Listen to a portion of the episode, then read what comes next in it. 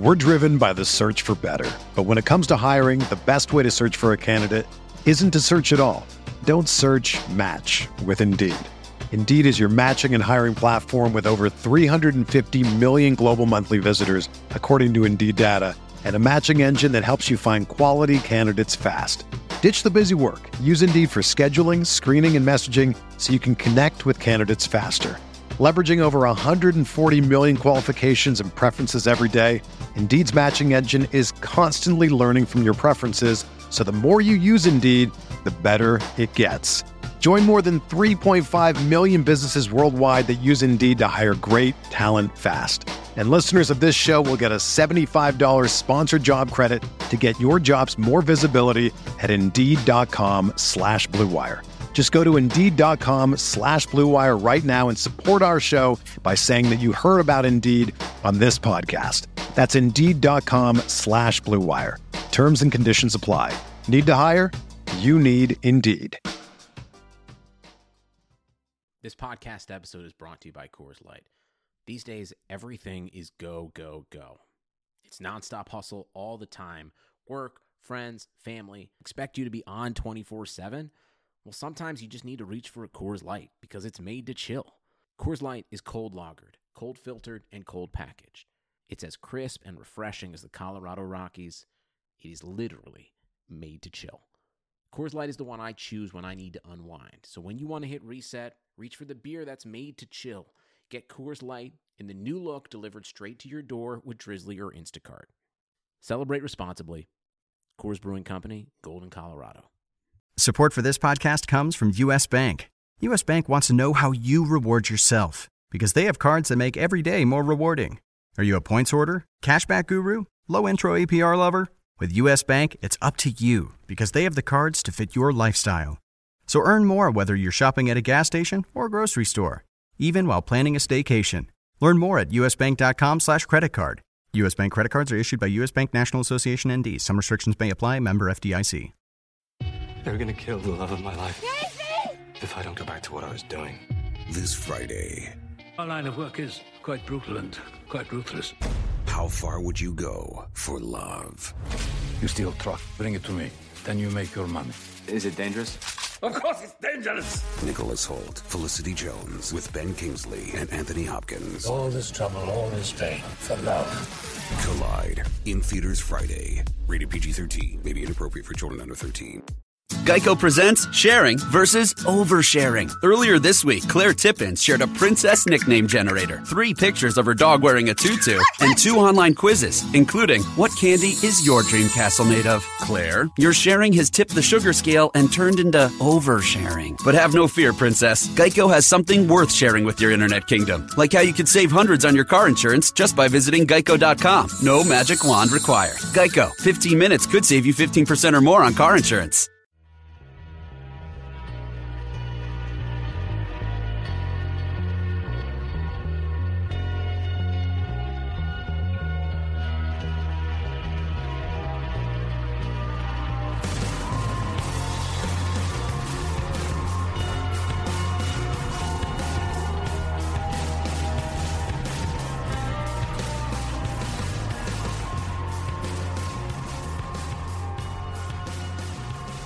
Welcome to the RotoWire Fantasy Football Podcast, brought to you as always by DraftKings.com, the leader in daily fantasy sports. Use the promo code RotoWire when you deposit for a free contest entry today.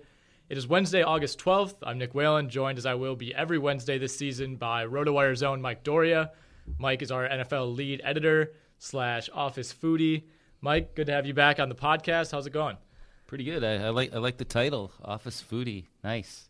Yeah, yeah. I guess I kind of gave you that title without your permission, but you're okay with that? That's okay. I, I enjoy lunch as much as anyone, and um, yeah, with uh, I think ESPN today was saying that we're 29 days away from uh, the uh, the first game um, on it's the uh, Patriots and uh, and the Steelers there on on the 10th, I guess, and. Uh, yeah, so we got a few more of these sort of unstructured podcasts before we get into our injury format.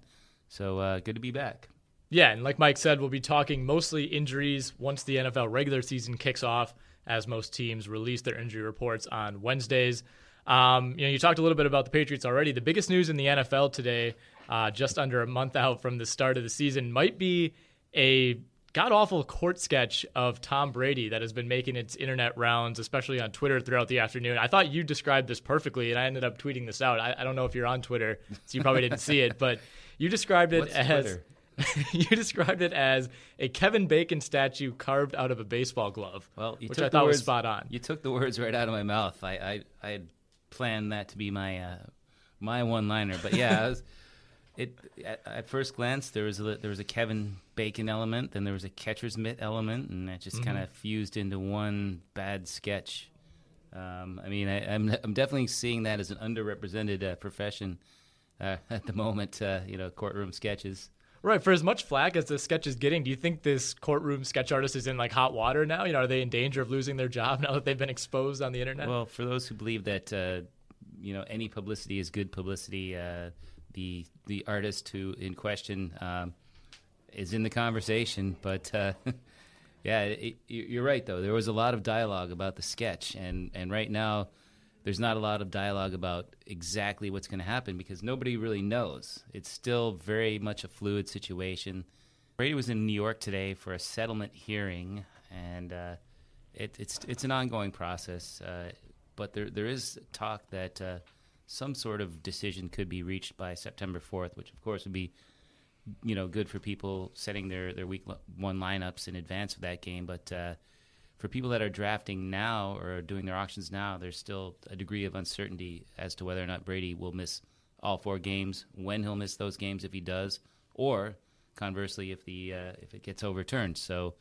Uh, you know, in terms of daily games, it's not going to really affect uh, much beyond the preseason. But uh, yeah, there's a lot of um, you know controversy as to Brady's value right now, based on that, based on the uncertainty. As a Patriots fan and, and a guy who's followed the team as closely as anybody that I know, are you a little bit more optimistic now after a couple days of this than you were maybe a week or two ago? I yeah, I think so. I mean, I think that there's a certain um, th- th- things things are probably going to get expedited. I think we're going to know something before week one, and uh, I I think that uh, it could actually work out in the Patriots' favor. So we'll see.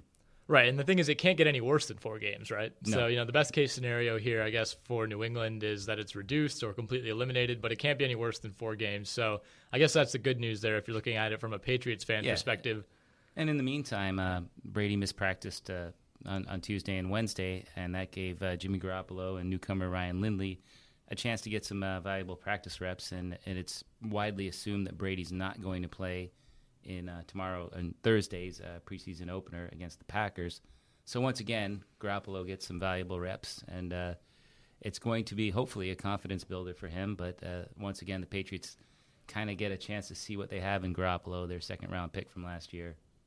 Right, and Brady probably wouldn't have played in Week One of the preseason anyway. You know, being a veteran and being obviously the unquestioned starter. Do you think he would have? You might have seen some limited snaps, but uh, Belichick is one of those uh, if you don't practice, you don't play types generally. Mm-hmm. So, uh, and and Brady's just been focused on other things. He's, I'm sure he's prepared to play when he needs to. So the other guys need the reps more at this stage, I think. Right. How much of Garoppolo do you expect to see? You know, we're kind of used to the system where, especially early in the preseason, teams will use two, three, four different quarterbacks just trying to see what they all have. I mean, Garoppolo's in a bit of a unique situation in that you know he's going into a season where he might end up as the opening day starter for the first four weeks. Are they going to try to give him extended looks? Maybe play him, you know, three quarters of the game throughout the Yeah, preseason. I'm not exactly sure how deep they they would ideally like to have him go in the game, but they don't. If they're not going to play Brady, they don't have a whole lot of choice, given that Lindley just joined the team earlier this week, and I assume that he's not fully up to speed with the playbook, and I don't know how much they want to expose a quarterback that's just been around for a few days to uh, live live defenses uh, working with a new playbook. And once again, it's I just think it's been overall beneficial for Garoppolo to see work with uh, as many first teamers as he can, and then as many reps in general uh, once the first teamers come out. Right. So the big thing we want to talk about today is the RotoWire Stake League auction, which took place Monday night. Uh, we'll kind of talk about the results of that, some of the surprises, some of the guys who maybe went for higher prices, lower prices than we expected. But before that, we'll get into some of the bigger injury and training camp news of the day.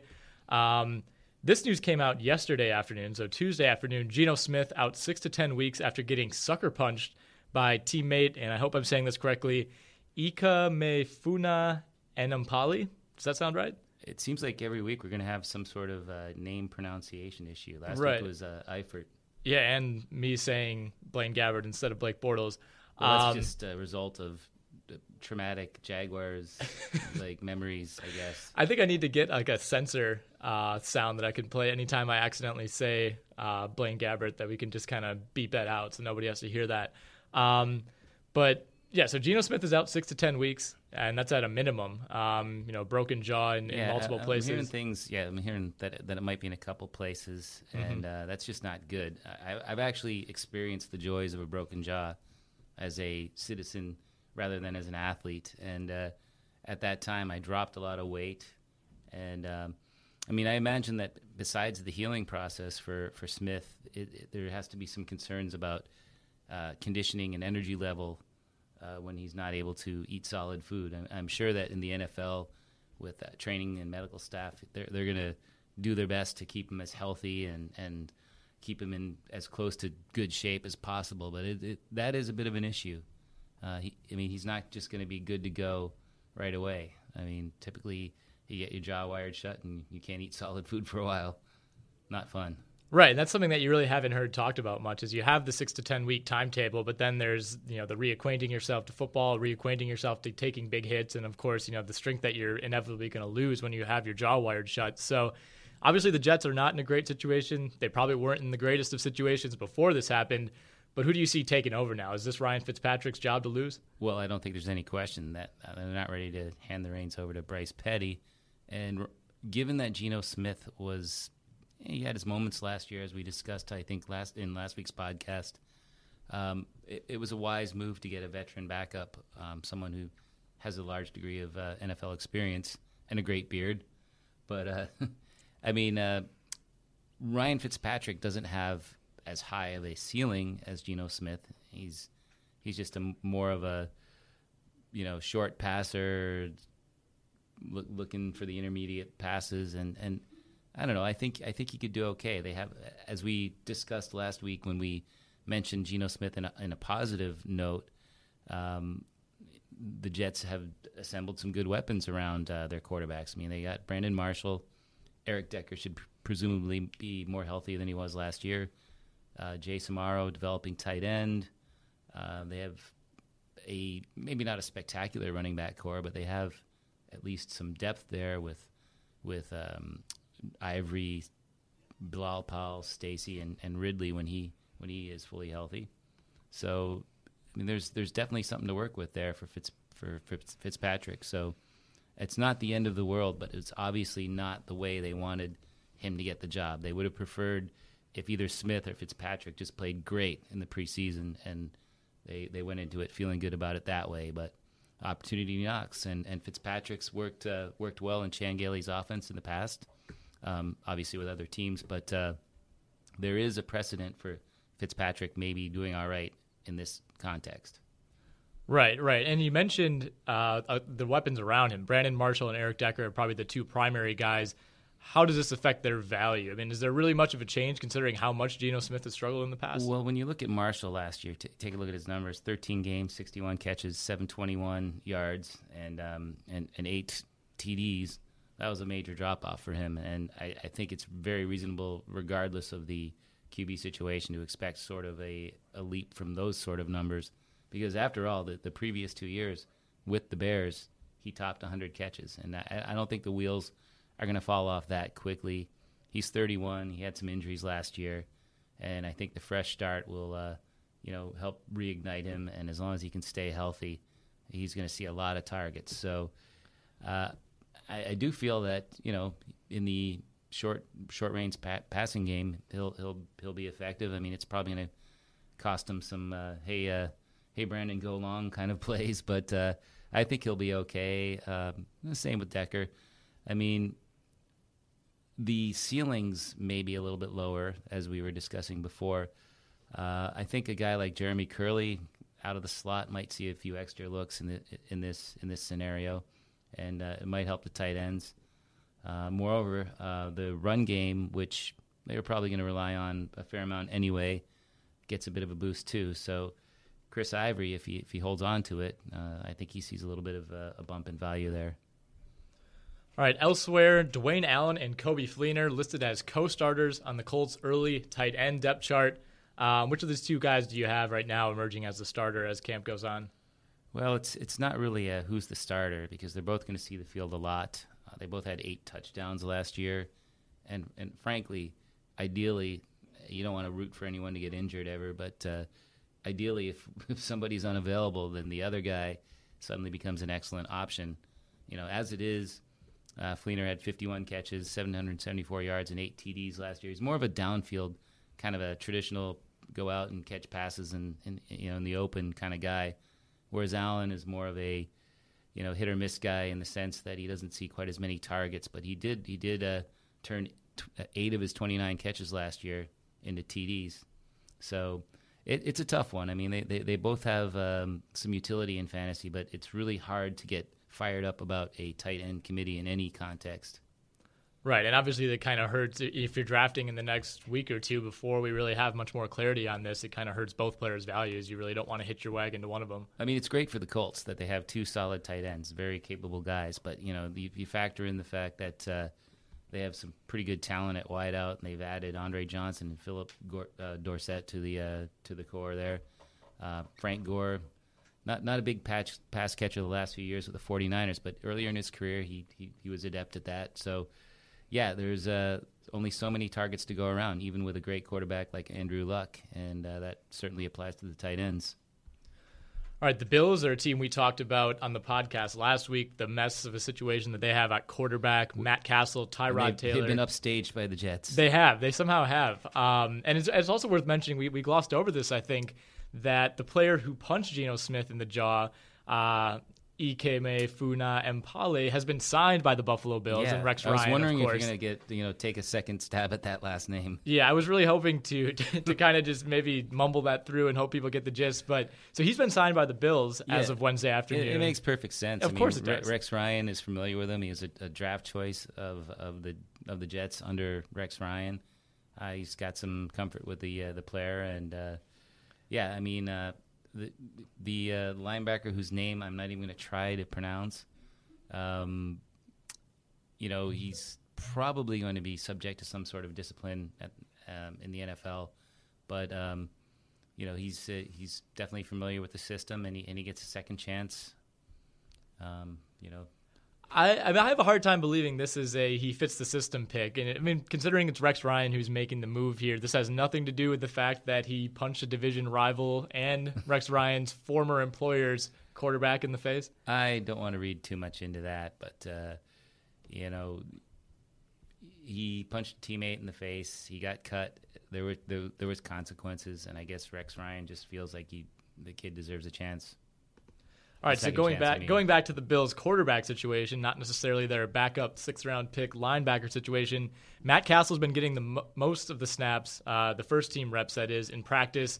While Tyrod Taylor's been working with the second team.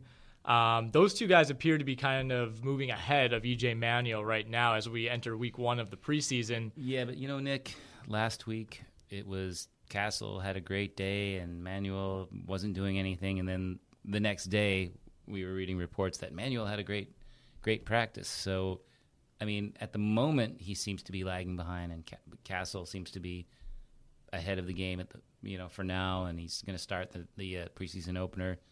Taylor is generating some some buzz, but uh, it's it's still wide open, wide wide open.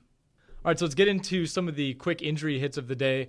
Andre Ellington was limited at practice on Tuesday. Uh, there were reports that he did practice, but he ended up being limited.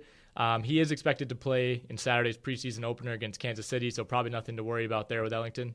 I mean, in the short term, no, but generally, my main concern with uh, with owning Andre Ellington is the tendency for him to sustain injuries, and, and he had some last year that that, that lingered, and uh, that's why a lot of people are very excited about David Johnson, the rookie, his, uh, one of his backups.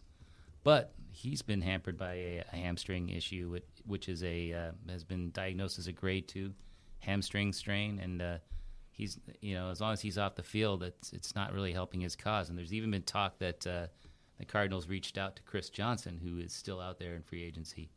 So, I don't know, Andre, Andre Ellington. Uh, good luck. I mean, uh, he went for thirty four dollars in our stake league auction last night. There's people that, that have faith in him, but I, I I'm a little bit wary of him given his injury concerns generally.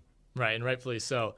Adrian Peterson missed practice on Wednesday with a thigh bruise. Sounds pretty precautionary here on the Vikings' part. Nothing serious there. Um, I don't think he's slated to play this weekend in the preseason Yeah, I opener. don't- I I don't, don't think, think he usually does. Yeah, I don't think they're going to use him at all in the preseason. So the next time we see him actually, you know, in an NFL game will be in Week One. Um, and as you said, the current injury situation is not believed to be anything serious, but it it is kind of a reminder that he did not play uh, very much last year. Just got in the got in the one game, and uh, you have to wonder if uh, I mean, there's there's one school of th- thought that says that the the time off uh, gives him the his body some some needed uh, recuperation, you know, um, and he's he's got the fresh legs. But the other but on the other hand, um, he hasn't really absorbed the pun- punishment that he used to, and uh, we'll, we'll have to see how he holds up out of the gate. Um, I got uh, his backup uh, in a, in a league yesterday for a dollar in an, in an auction format, and I feel pretty good about that because um, that's Jer- Jerick McKinnon, and uh, definitely a guy to like uh, grab at the end game um, if you uh, you know invest in Peterson because a- as much upside as there is there, um, there is a certain degree of uncertainty because we haven't seen him on the field for a while. Right, and Peterson's been as much of a workhorse as any back when he is healthy, but it is kind of easy to forget that he's been nicked up ever since college, really, with the collarbone injury that he suffered his last year at Oklahoma. Um, you know, obviously the torn ACL, so there is a possibility there. I think that's a smart play, just kind of you know grabbing his backup at such a low value that if Peterson does go down for any reason, all of a sudden that one dollar uh, Right. auction looks pretty great. Well, I mean, there's just been an assumption that he's he's going to come back as, as as good as he ever was, and while I don't think that that's a bad bet, uh, we can't take that for granted. Right, exactly. Jermaine Gresham, new face in a new place. He's with the Cardinals now. Took part in drills during Tuesday's practice for the first time this camp. He's been dealing with a back injury. He's primarily competing with Darren Fells, it sounds like, for the starting tight end role. I don't know who Darren Fells is, but I think Jermaine Gresham has a pretty decent chance to win this Yeah, job if he can stay know, healthy. Troy Niklas is in the mix to a certain degree, but uh, Jermaine Gresham kind of got he, he became redundant last year. With uh, I, I get a chance to try again. Tyler Eifert, uh, you know, a, another first round pick, and uh, I mean he uh, he had 62 catches, I believe, last year for 460 yards and five TDs. He he put up some numbers. It's uh, the Cardinals are not really typically a tight end friendly offense, but I I do believe that he has the talent to claim the job, and now that he is not like a in a one A one and one A situation like he was last year, um, he, he he could emerge as kind of a you know lower level tight end in deep leagues or a, a, a solid backup in, in shallower formats. Jeremy Maclin's been dealing with a neck strain. He's back at practice Wednesday, um, expected to play in the preseason opener this weekend. And obviously, he's Kansas City's number one wide receiver. They're not going to go a second straight year without any wide receiver touchdowns, right? no, that's not going to happen. Uh, I mean, yeah, I mean it's not. It wasn't necessarily 100% Dwayne Bowe's fault or the fault of the wideout core as a whole last year that that didn't happen. It was kind of a fluky stat. But uh, Jeremy Maclin, he's uh, further removed from a pr- from a pretty serious uh, knee injury that he sustained with the Eagles, and uh, I mean he's he's clearly the number one option at wideout. I mean when you when you think of uh, who's the number two wideout on the Chiefs, it's uh, you know Albert Wilson is listed uh, you know as, as the guy currently on their uh, their in pencil depth chart. Um, De'Anthony Thomas is there, Jason Avant, um, Conley the rookie. So they're I mean they're they're counting on him a lot, and uh, Travis Kelce as well, the tight end. I mean those those two guys are the uh, the two main targets in the passing offense, um, other than when they they throw the running backs, obviously. Right. De'Anthony Thomas is a guy I really like. He was one of my favorite players, probably ever at the college level, just kind of that water bug type of guy, do it all, get out in space and, and make things happen. But he only had 14 rushing attempts last season, only 23 catches. He was dealing with a nagging hamstring injury, I think, for part of the year. So maybe that had something to do with it. But yeah, is this a guy whose most of his value is going to come in the return game this year? Or do you think Kansas City is going to maybe try to integrate him a little bit well, more? I mean, I think that I, I, I kind of imagined him last year as being turning into like one of those Swiss Army knife players. a Percy that- Harvin type of guy. Yeah. Yeah, I mean Percy Harvin's a little bit, you know, that's the high upside version of, of that Swiss Army knife. But Right. I was thinking more along the lines of Dexter McCluster, and a, a, a guy who is definitely a useful player on any team in, in real terms. You know, the ability to do various things. Uh, you know, serve as a running back, wide receiver in the return game, but it's just I, I'm not sure that he's just going to get the volume of, of touches on a weekly basis to make him a fantasy, you know, a player that you can count on in fantasy. I think I think he'll be a nice player. I mean, I think last year's numbers, uh, you know, have maybe scared people away a little bit, but uh, there, there's some potential for him for him to like get involved in the offense. But real tough player to own in uh, fantasy, I think. Right, and the biggest difference between him and maybe guys like McCluster or even Harvin is just the size. I mean, he's listed at 5'8", 176. So a guy who's probably going to be pretty injury prone. I mean, you take a hard hit, and uh, and, and he's a little more likely to to maybe feel the repercussions of that. Uh, another guy who's been dealing with uh, plenty of injuries of his own, I guess, over his entire career, Darren McFadden. he could be back on the practice field this weekend. Um, that, as you note here, is the dangerous place where he usually gets injured. So, not a lot of optimism surrounding McFadden in his new home. Well, I you know I hate to pick on him because we did that last week, um, but he definitely has. If if he was getting a job where like being injury prone was was a was going to get them the job, he'd have a great resume. Um, you you always hope year after year that this is the year that he doesn't get injured and he the hamstring doesn't get pulled. But after three straight years, uh, over which he you know compiled a 3.3 yards per average with the Raiders, you wonder if those days are kind of behind him now. Given the awesomeness of the Cowboys' offensive line, well, if if um, Joseph Randle sustained an injury, uh, there's always a chance that McFadden could factor in. But I, I think pretty much unless Randle gets hurt or you know something happens there, it's his job to lose. So McFadden is just kind of a at this point a backup in real and fantasy terms, and then Dunbar is around to catch passes. Uh, Just a few more items. Probably the best news of the day Eric Berry is officially cancer free, as the Chiefs announced, I think, a couple weeks ago.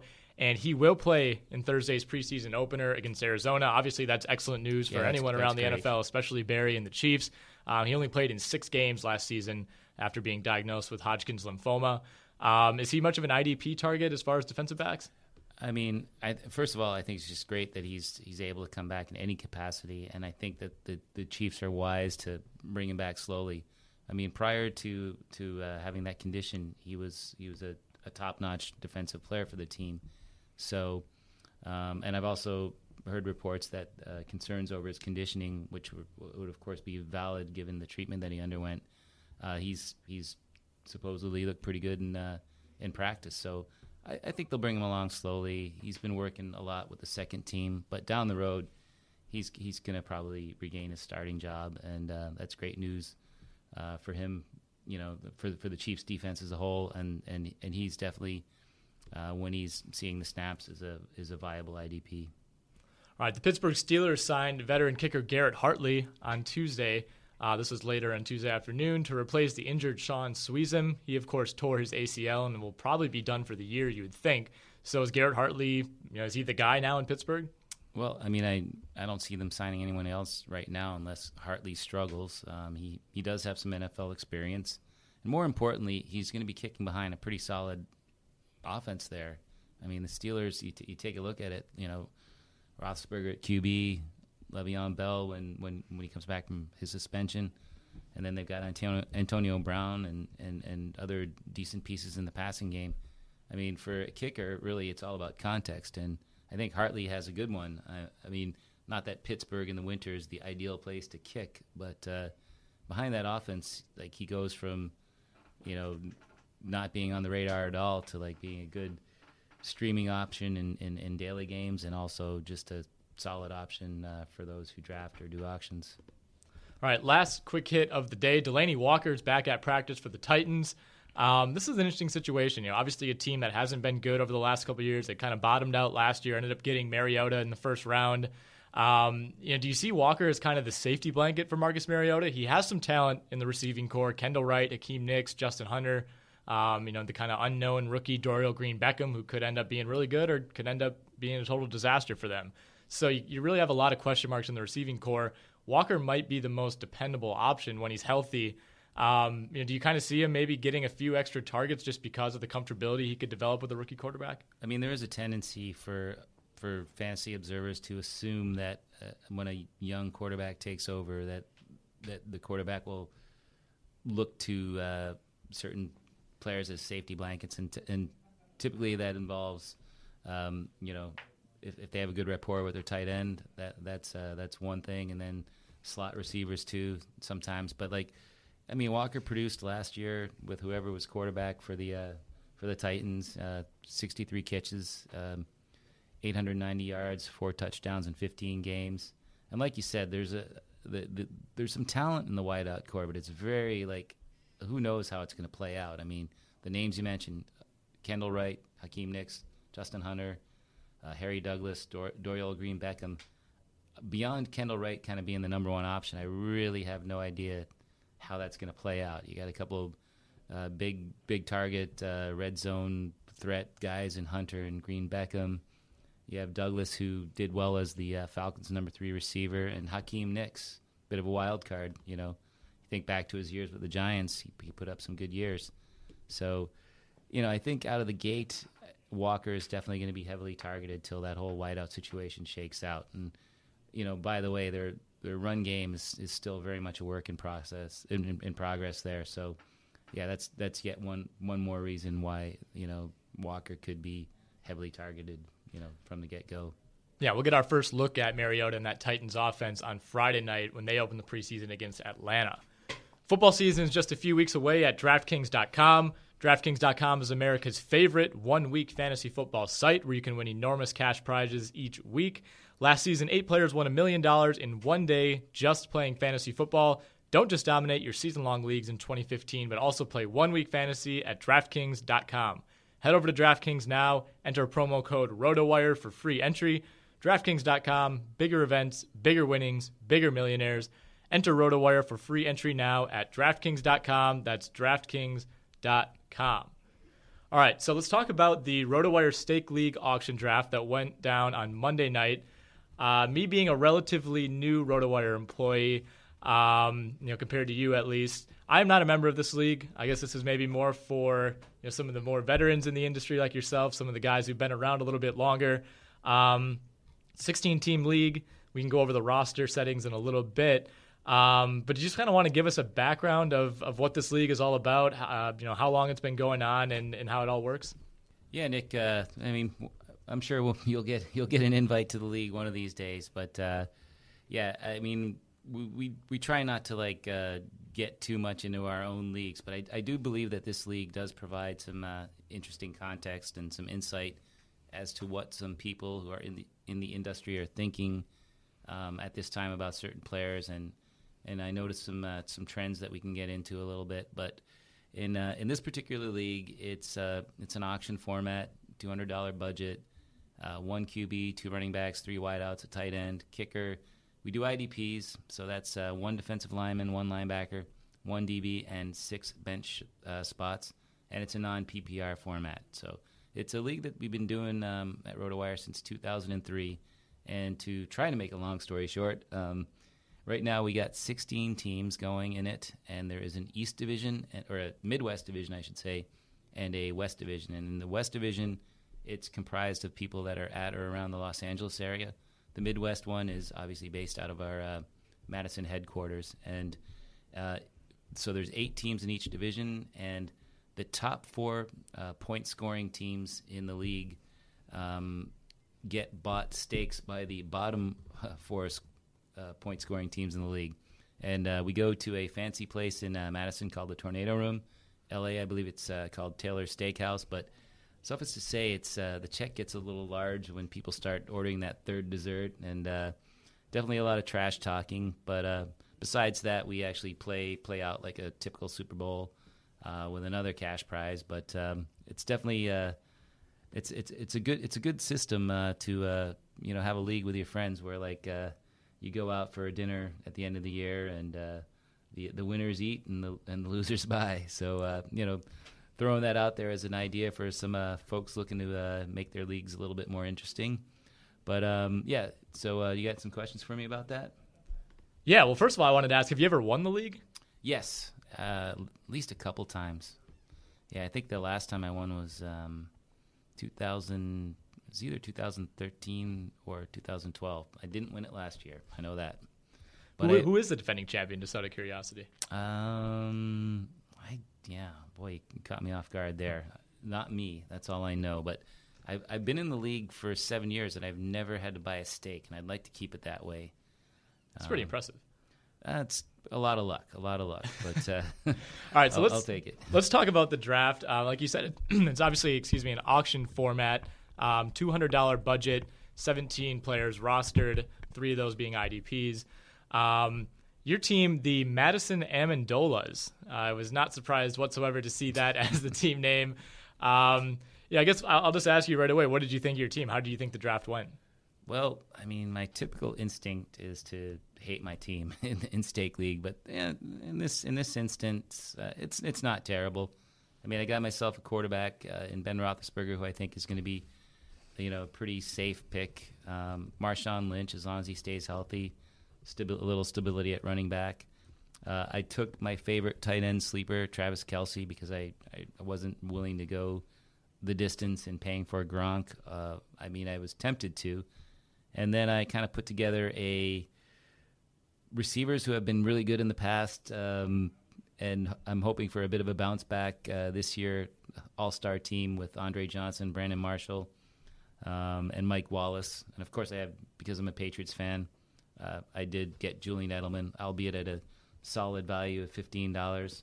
Uh, one of my favorite uh, pickups, and you know, people might say that I slightly overpaid for him, given the the lack of uh, re- results he's produced over the last couple years. Is I got Doug Martin as my second running back for 17 bucks, and I think uh, he's a, definitely a bounce back candidate. And you know, put together with Lynch in a 16 team league, if you have two running backs that get the majority of the carries, you're you're ahead of the game. Yeah, I wanted to talk a little bit about um, just guys that kind of stood out to you as far as the value that they went off the board at? Um, the most expensive player overall was Le'Veon Bell at fifty-five dollars. Uh, Peterson just under him at fifty-four. Jamaal Charles fifty-two. Um, so running backs definitely highly valued in this league. Receivers as well.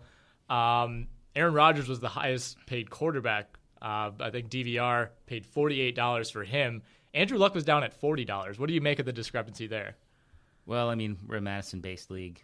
I think I think that has something to do with it. I think, but I, but the truth is, is in a 16-team league, there is a certain advantage to if if you perceive one or two of the quarterbacks to be elite, and I think that's the general consensus that those two are.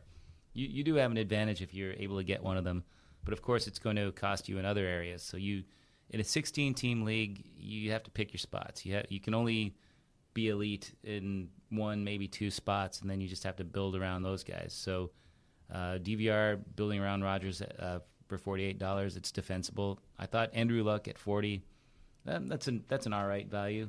Um, some of the other quarterbacks um, that I, I, thought they were the better bargains overall because that allowed the the owners to build around them.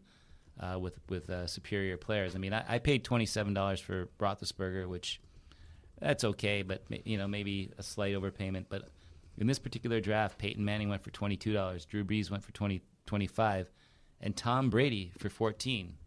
And uh, while this is an auction, I, I do I do feel that uh, it's it's going to be a recurring theme that those are the sort of quarterbacks that people are going to be able to get decent values on in drafts, uh, especially Peyton Manning. But it, it, I mean, Brady for fourteen dollars. Uh, if he if if he ends up playing all 16 games, that's that's just a tremendous value. And uh, I don't know. I think in drafts, that's that's also going to be a, a, trend where people get him at a nice va- discount until things are resolved. Right. I think Brady at 14 was a great steal. I think even Manning at 22, kind of assuming that he takes a step back, is even a solid buy there. Ryan Tannehill at nine dollars for Team yeah. Peter Schoenke, I think might be the best value of all, though.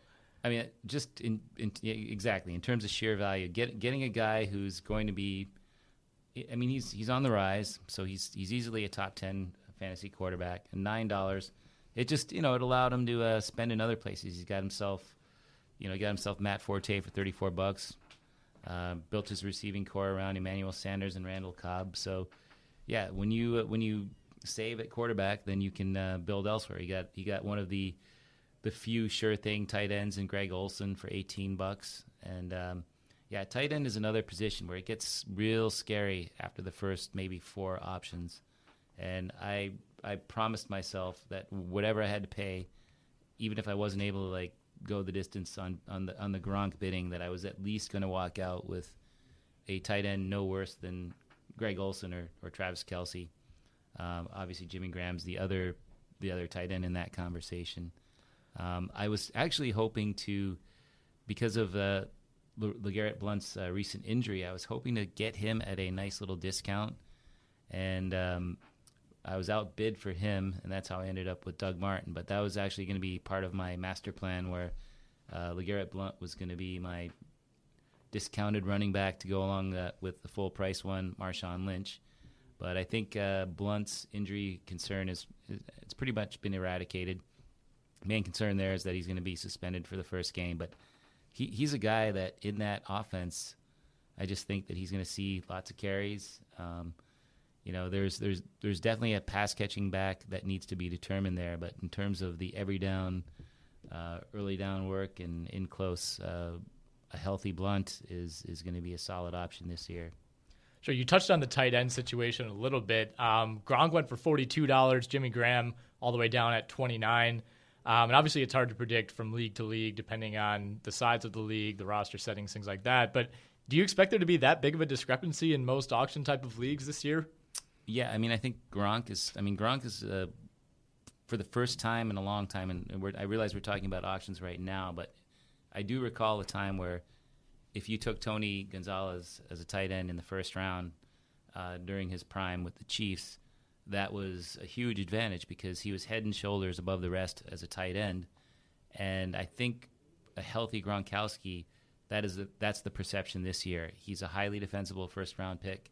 Um, I mean, at worst, he's a he's a early second round pick because he is head and shoulders above the competition at tight end when he's healthy. Uh, Jimmy Graham is great, but he is moving from a ideal context uh, for a tight end, you know, catching passes from Drew Brees, to a a, solid one. But I mean, Lynch is going to pound the ball.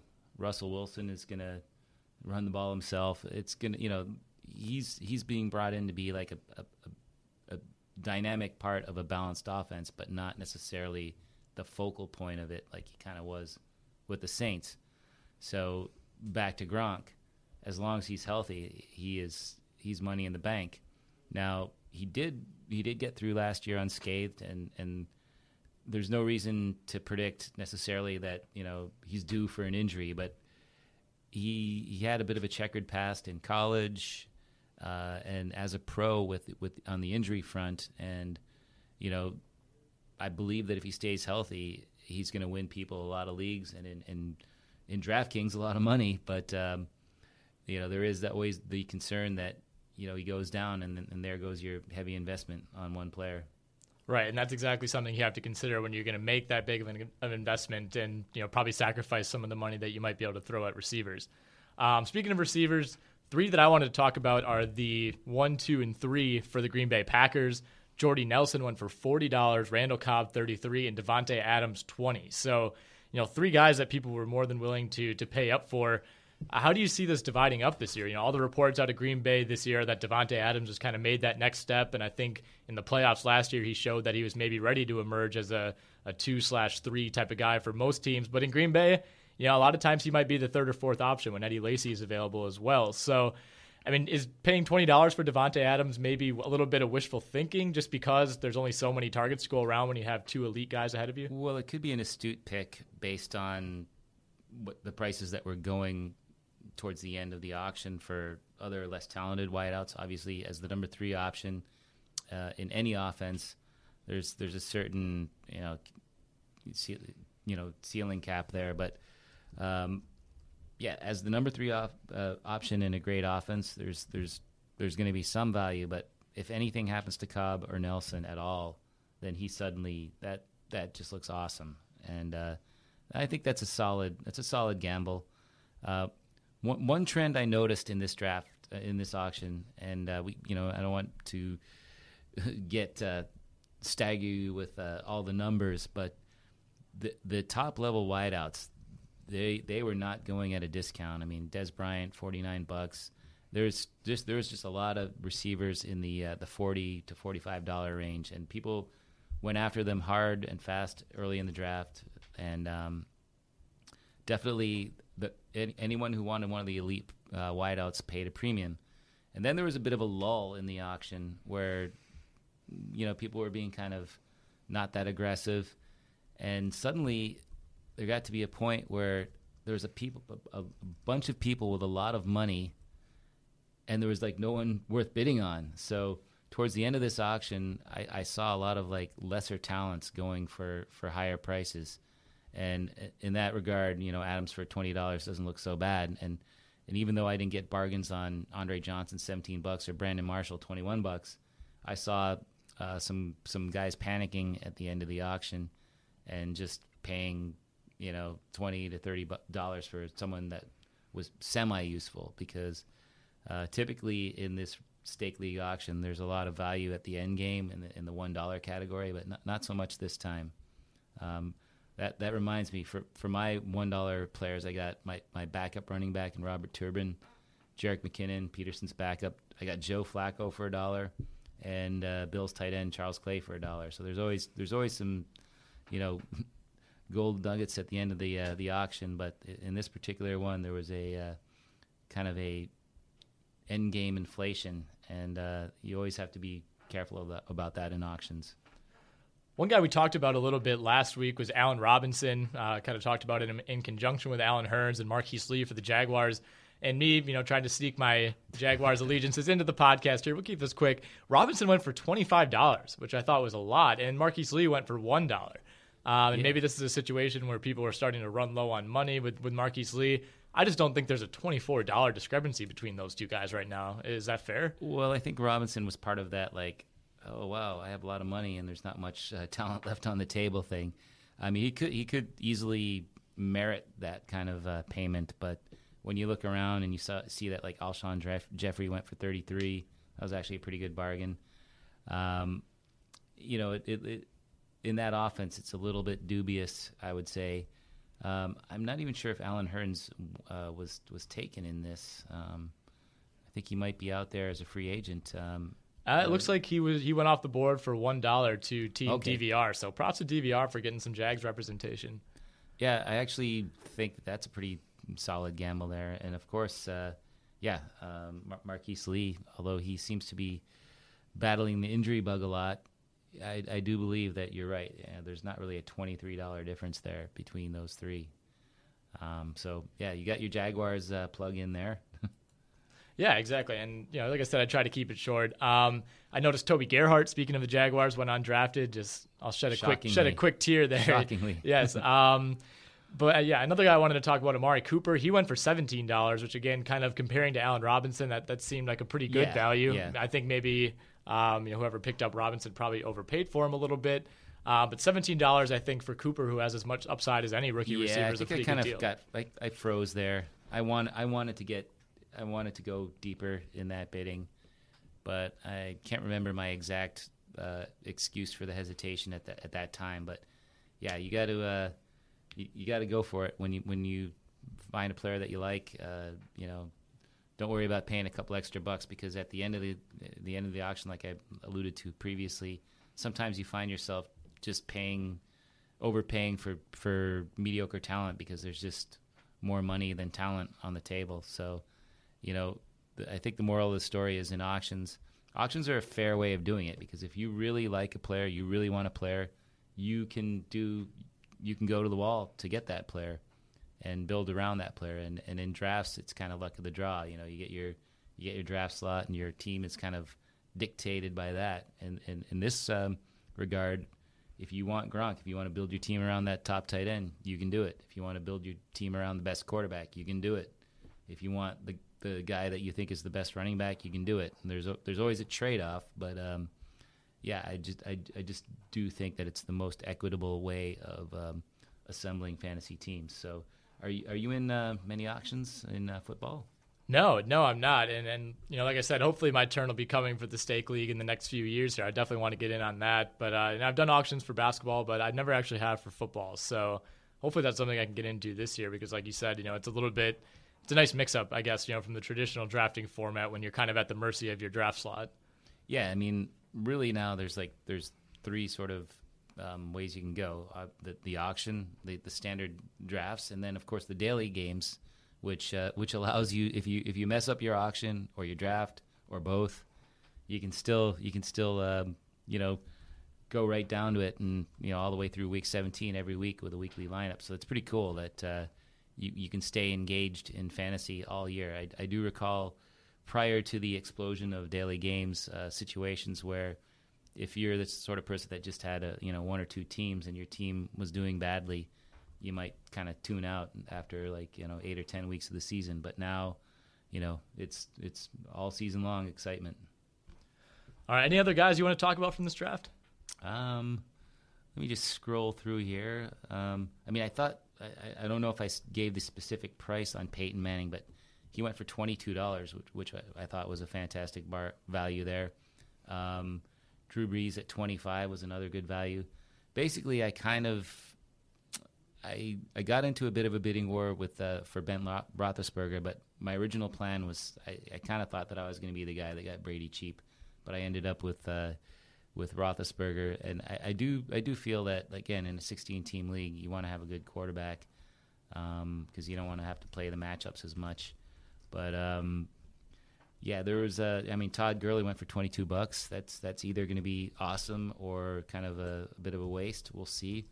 Uh, his his status to start the season is a little unclear, and I think uh, his backup Tre Mason, um, or not backup, uh, the, the the other component, main component of that back uh, backfield, went pretty cheap in that um, in that auction, and I think uh, that's something that's probably going to um, happen in drafts as well. And and anytime you can get a guy who can start, you know, even just a couple of games, there's value in that, and that's for example, I, I picked up DeAngelo Williams in this uh, in this auction for five bucks.